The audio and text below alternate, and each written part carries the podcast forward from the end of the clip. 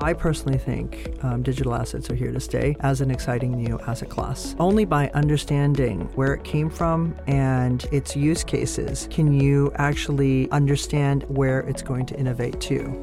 You're listening to Crypto Savvy, the show that demystifies digital assets and uncovers all things cryptocurrency. Brought to you by the Hashkey Group, a leader in financial technology and digital asset management. Crypto Savvy, the essentials. It feels as though Bitcoin burst onto the stage during coronavirus and has grabbed headlines around the world. In all actuality, it's the 13th year since the Satoshi Nakamoto protocols were published. Let's step back and learn more about the creation of Bitcoin and the growth of the digital asset industry. My guest today is my colleague Angelina Kwan, Senior Advisor to the board at Hashkey Group. Before joining Hashkey, she held senior management and director positions with the Hong Kong Exchange Clearing, the SFC in Hong Kong, and other multinational and financial corporations. Angelina is also a Hong Kong government appointed member for sustainable development, the vice chairman of the Women's Foundation, an honorary fellow and director of the Hong Kong Security and Investment Institute, and a fellow of the Hong Kong Institute of Certified Public Accountants and the Chartered Accountants of Australia and New Zealand. Angelina, welcome to the Crypto Savvy podcast. I told you we'd start with one of the tougher questions. Can you introduce us to your experience and background, please? Thank you, Walter, and it's a pleasure to be here today. Well, my name is Angelina Kwan, and I'm the senior advisor to the board at Hashkey. And what is Hashkey? Uh, we are a firm that wishes to be licensed by the SFC, and hopefully by the end of this year we will be um, as what the second virtual asset service provider in Hong Kong. Um, before joining, I spent a lot of time uh, in financial services. Uh, I worked with the SFC. Uh, the exchange, which is HKEX, and I've done quite a few things in investment banking, and I do a lot with charities and uh, women's events women's uh, issues. Fantastic. Well, listen, I want to dive right into the digital asset fundamentals. Yep. And uh, I was hoping you could set the scene for us. And let's ask a basic question What is considered a digital asset? Well, to answer your uh, question directly, a digital asset is basically an asset that is stored or um, saved on a digital blockchain or a blockchain. And let's just cast our mind back to 2008 when you were a young boy, and um, the world was crumbling with Lehman Lehman um, uh, collapsing and the financial systems collapsing, and a group of people, or maybe one person by the name of Satoshi Nakamoto, came up with the first protocol for what was called the Bitcoin protocol.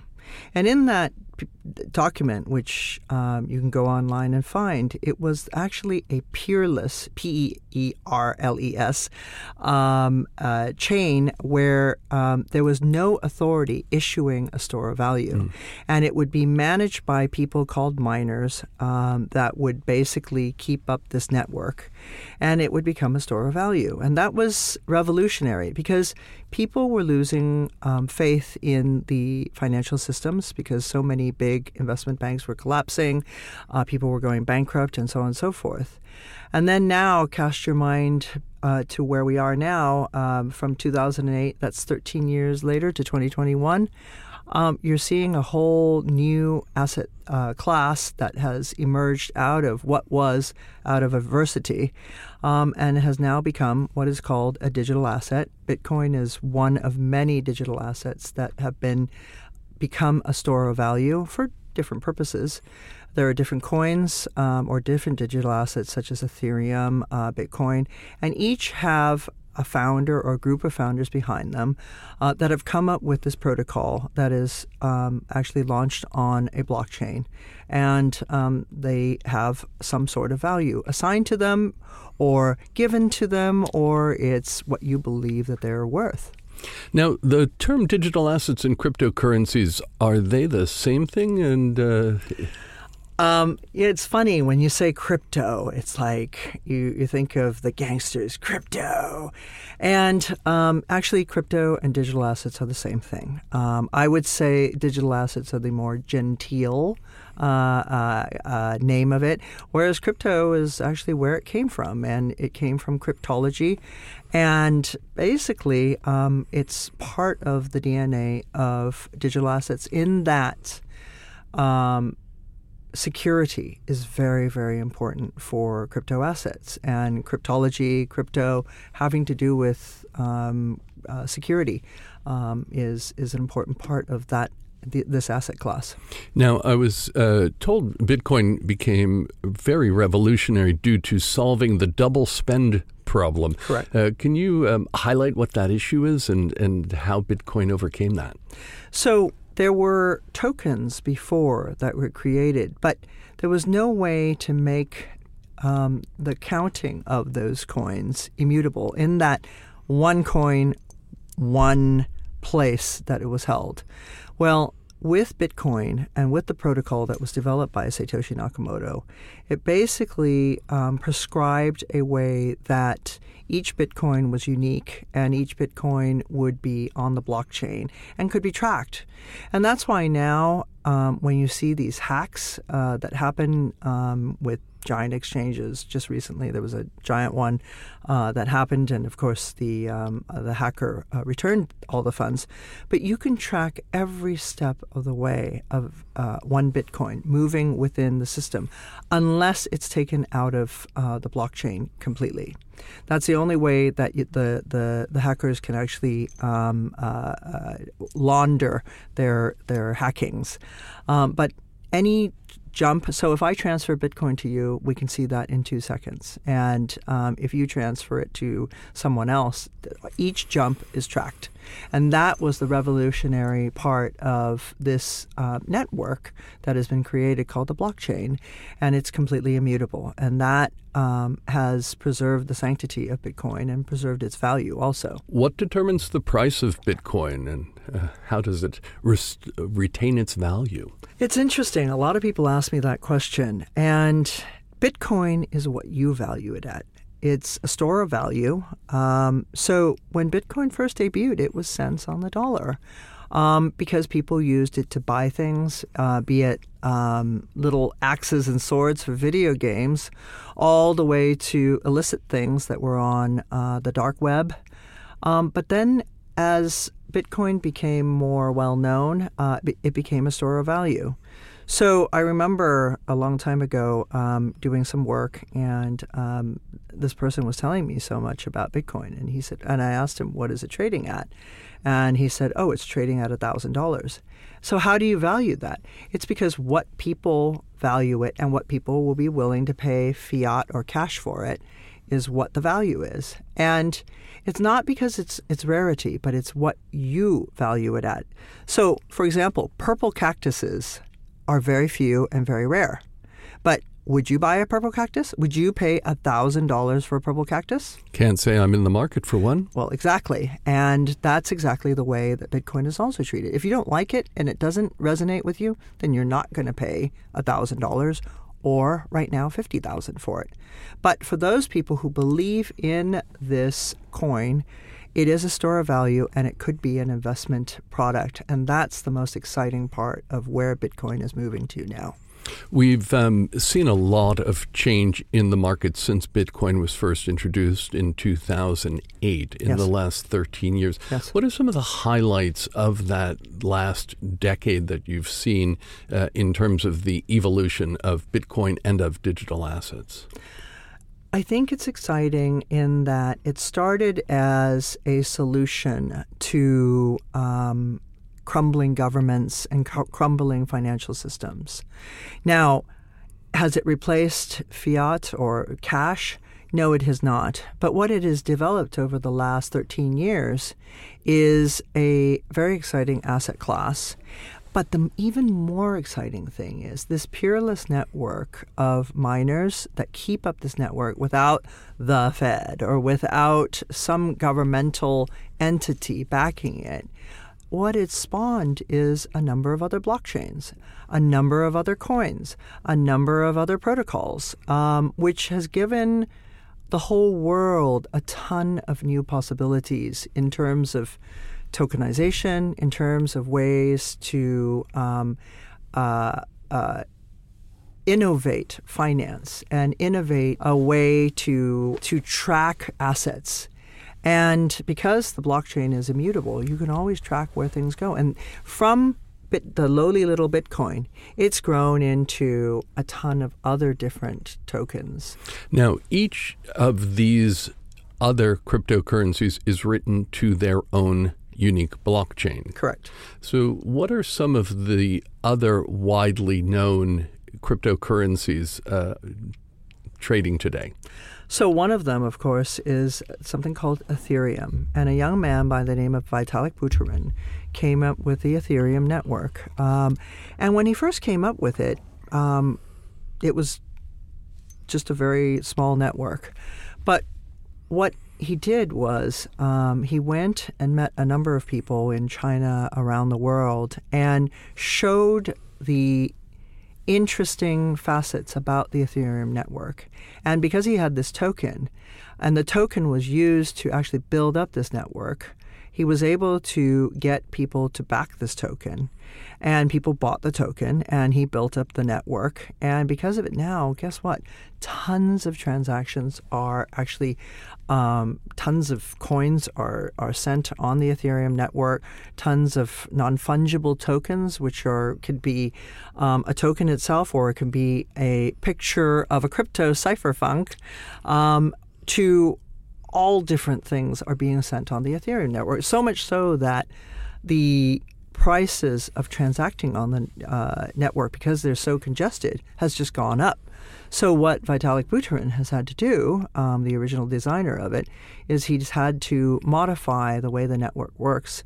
And now, of course, um, it's a new, improved version of the Ethereum network. And because of that, um, it's less gas fees or less costs to actually go through. But when we talk about costs to move one Ethereum from me to you, it if you go to a bank, it'll cost you forty dollars for me to transfer um, uh, $100 to you. But on the Ethereum network or other networks, it can cost you a dollar, 50 cents. Depends on how fast the mining is actually working and how much the miners charge.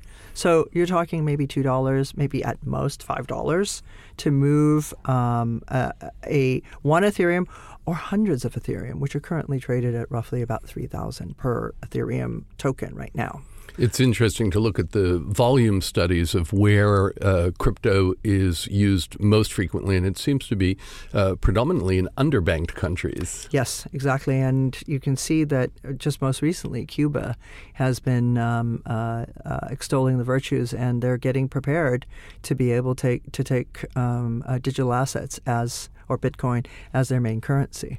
So it's interesting how countries that are underbanked are actually um, moving towards um, such a um, network and moving to adoption of such networks. Now, uh, we're starting to see institutions and professional investors get into digital assets. Uh, why the interest? I remember a chairman of a major investment bank sitting me down to lunch, and he said, Angelina, tell me everything about what bit this Bitcoin is and why is it important. So for the next hour and a half, we had the most engaging conversation, and that investment bank has actually moved into trading Bitcoin now. I mean, he was obviously taking soundings from a lot of other people too, but basically, what the investment banks are seeing is this has turned into an investment product, and it is a product that family offices, high net worth individuals, retail are all moving into as an asset class. And maybe they can't afford to buy one Bitcoin, which is currently trading at around 48 48,000 US dollars. But they can buy a sliver, which is at 0.002, you can still get exposure. So, and maybe that's $1,000 US. So, no matter how much, it's a very um, flexible product in that you don't need to buy the whole thing. You can buy parts, um, and uh, there are a ton of um, other ancillary products that are based on, for example, Bitcoin. So there are Bitcoin derivatives. Um, and then there's funds that have Bitcoin or Bitcoin exposure into them, and that's what's interesting for um, uh, investment banks, brokerages, and traditional financial services entities because it's not just all stock, it's not just all derivatives, but this is an exciting new asset class um, that's somewhat easy um, to get into. Right. And Angelina, we've mentioned a few of the cryptocurrencies such as Bitcoin, mm-hmm. Ethereum, and then there are also Ripple and stable coins and others. Uh, but then there's another type of digital asset, uh, a coin or a token. Can yes. you introduce us to those, please? So it's interesting because a token is an electronic form of it, it can be represent an electronic form of an asset. So um, if you have some sort of asset that you want to make more liquid, you can decide, hmm, I've got this house here and I'm getting rent. So maybe I'd like to um, maybe sell off a fractional portion. So you could go to a broker and ask that broker to just sell off half of your house for you. Or you might want to go to a company that can tokenize the asset. And if it's an interesting enough asset um, and if it has an interesting enough return, then you can tokenize it and sell those tokens to people that would like to um, take part in the rental income, for example. And this is just a very simplistic example that I've given you. But basically, it is a way for um, uh, asset holders to um, get liquid. Um, they can hold the asset themselves, or they can um, they can use a custodian, and then uh, a custodian would then hold the asset, and then the tokens would be issued based on that holding. So you could have one token or you can have hundreds of tokens. It depends how you how you value the asset and how many people want to buy that token. So it then sounds like a token isn't very is somewhat similar to a share. It's a uh, fractional representation of ownership, yes. uh, but it comes in a different, slightly different format. And again, it is on a blockchain. Again, now with some of these smart contracts that are being created, um, you can actually insert interest payments into these tokens. Um, and so that uh, they can collect their uh, rent, uh, they can collect their whatever it is through there in terms of payments, and um, the tokens can be tracked. Um, so as technology develops more and more, all of these smart contracts are becoming smarter and smarter.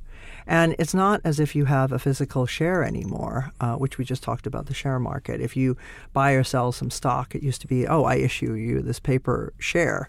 Um, now it's a token that's traded on a chain. You can send the token um, through the chain. I can send it to you, um, and that's my gift to you, Walter. Uh, or um, I can send it as collateral for something else um, to a financial institution.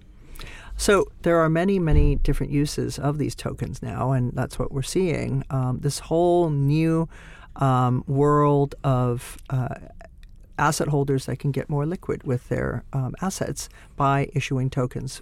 Now, uh, traditionally, when I've uh, bought and sold shares, I've used an exchange. Yep. Um, where and how do you buy and sell your cryptocurrencies or tokens?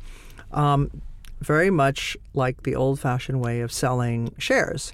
You can use an exchange. Um, so your tokenization can be done by the exchange itself, or you can ask um, a company, uh, and there are many of them out there, like companies like Securitize and so on and so forth, that actually create the token for you. They make sure the asset is out there, um, they make sure there's a structure in place that there's a custodian for the asset, and then they will take that value and tokenize it. And then you can either list it on an exchange or you can sell it as a private sale or it can trade on an exchange. And so many of the tokens that you see now that are sold like for property, there may not be a lot of onward selling. But also, there are things called um, initial exchange offerings. So these are part of networks that will pay for a network to grow a network out. So you're seeing those tokens um, freely traded on various exchanges, like um, the giant exchanges that are all detailed in Exchange Wars. Um, they're freely traded and they're cross listed on uh, various um, uh, digital asset exchanges. So hopefully, once we get our licenses, we'll be able to list uh, and cross list uh, some of these tokens and um, help our clients uh, that are asset holders also list the tokens and trade them and get help them get them uh, listed, cross listed with other exchanges. Right. So it sounds as though tokenization is a newer form of capital raising. Exactly. Um, that is exactly what it is. And, and, it's exciting. What are some of the use cases or some of the items you've seen tokenized to date? Well, um, one of them, interestingly enough, um, uh, is basically real estate. Uh, you're seeing different real estate portfolios being tokenized. Um, you're also seeing uh, different types of assets uh, or asset classes. So, the funny one that we always talk about is that sheep, for example, can actually be tracked as a token, and they have a monitor that's tracking them. And you can actually sell a sheep um, uh, buy a token if you wanted to do that.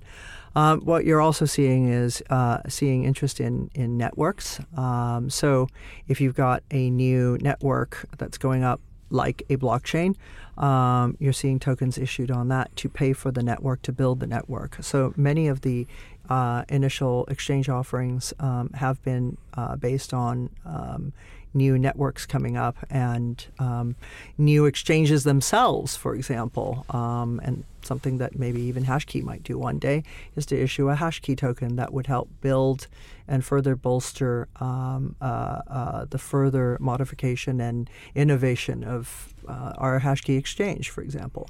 Now, Angelina, you, I want to go back to the sheep for a minute. Yes. You mentioned the sheep, and I can't imagine investing in a sheep, sheep. token. Yes. However, I suddenly see the perspective of the farmer who exactly. has a large herd or flock, yes. um, or what would they be called? A, a gaggle, a, a, gaggle, of sheep.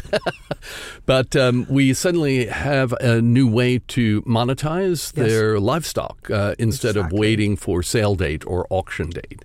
And the other thing is, um, with some of the contracts that are happening now around the world, um, the monitoring of the sheep that they've not gone astray, um, their health, um, all of this can be done in terms of scientifically and actually programmed into some of these tokens now. So you're seeing some amazing things that are going on the blockchain. And uh, that that little sheep can be monitored, or that little cow can be monitored as a group. And um, actually the statistics would then go to um, uh, people providing insurance for uh, the livestock, for example. So these are ways that um, these are real use cases that are being used for both tokenization and for electronic monitoring because you can always track them. Now, you're from a traditional corporate finance background. Yep. Uh, how do you help your peers overcome their skepticism and reluctance to uh, further understanding these asset classes? Well, the first thing I try to tell people is number one, I personally think um, digital assets are here to stay as an exciting new asset class. And only by understanding where it came from and uh, its use cases can you actually uh, understand where it's going to innovate to. So, part of it is demystifying, or as you always say, uh, making complex things less complex and explaining to people look, this is a store of value. It's what you're going to pay for it. Only buy it if you understand it. That's number one. So take the time to study, take the time to go meet people, take the time to go see how it's traded, take the time to understand um, the protections and how to store um, these assets so that you don't get ripped off. Um, make sure you buy from people uh, or companies that are either regulated or legitimate in this industry. And there's a lot of scamsters in this industry. Um, and luckily, the regulators are um, now rooting out a lot of these bad elements. Um, and just that's why I go out and talk so much about this because um, it's not a pipe dream anymore. These are real assets that really exist that people um, put value to. And I've seen portfolios go up, I've seen them go down too. But the more people understand, the more uh, demystifying it will be. Angelina, you mentioned uh, regulators, mm-hmm. and I understand Hashkey Group is applying for SFC licensing. Correct. Uh, what is the difference between a regulated and unregulated exchange? So, a regulated exchange, um, as our chairman, uh, Dr. Xiao, has always said, um, regulation is the way to go. And um, if you are regulated, uh, you will adhere to a best practice standard. Uh, you will have security, resiliency, um, follow international best practice rules. And what you're getting from um, a regulated exchange is peace of mind that number one, the exchange won't run away with your funds. And you've seen so many exchanges that have either been hacked or just run away with funds. And there was a Canadian exchange that just did that um, a few years ago. Uh, but basically, with regulation, um, you know that that entity that has gone through the regulatory process has fulfilled. Uh, security standards, um, uh, safekeeping standards, operational standards, uh, and making sure that they do the right thing to protect the client in terms of their digital assets. And that's why it's important that um, you you actually use a regulated exchange uh, or an exchange that um, has been uh, uh, recognized by a regulator around the world. And the major regulators, you already see who they are, which is the US SEC, Hong Kong, the SFC, um, Japan. Um, so they've all been issuing licenses now because these uh, digital asset firms have gone through the whole process to um, get regulated um, and have the proper capital structure in place. It, it does seem we've uh, come full circle. If you mentioned at the outset, this was created in the aftermath yeah. of the financial uh, services industry collapse in 2008 and was meant to be kind of unregulated mm-hmm. and uh, free. It was cowboys and it was crazy people but now it's turned into an asset that people, hopefully, as you and I have both been saying, hopefully your kids will have this um, as part of their inheritance. Um, uh, uh, and um, our funds uh, that are Bitcoin funds will um, definitely be. Uh, worth a lot more. I certainly made the right decision when I that young man who came to see me and gave me that uh, Bitcoin um, it's gone up 50 times. And so, yeah. Uh, so um, I just want to wrap this up uh, and ask uh, just how do you get started? Uh, if you've not been involved in crypto before, what are some of the first things you need to do? You mentioned do your research and understand the product, but what are the physical steps you take to actually get get a coin?